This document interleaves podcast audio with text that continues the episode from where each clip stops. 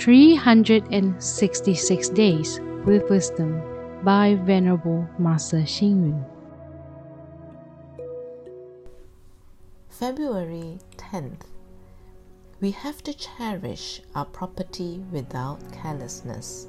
We have to do our best in all things without regrets. In our lives, we should use the things and money properly and thriftily. We also have to make good use of time and cherish relationships with love. We should not waste our life rashly. Those who live thriftily are the richest people. Spendthrifts who live lavishly are the poorest people. For a long time, Taiwan has a strong economy. The people's enjoyment of abundance has created a trend of extravagance and lavishness in society.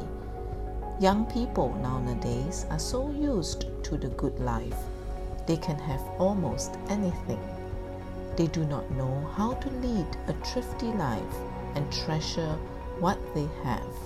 They have no idea about plow before you harvest. They just want to enjoy life and are unwilling to work for what they want, thus leading to the extreme personality of modern teenagers.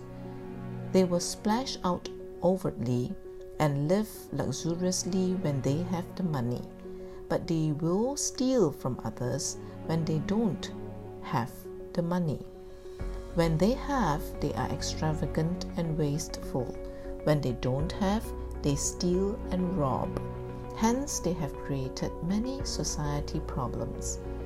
Throughout history, the Chinese were able to achieve economic success all over the world because of their hard work and thrifty lifestyle. They are not afraid of hard work and they live thriftily to achieve success.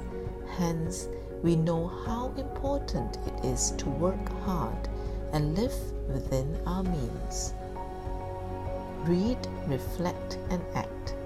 Only people who can live thriftily are the richest people. Those who are wasteful and live lavishly are the poorest people. Please tune in, same time tomorrow as we meet on air.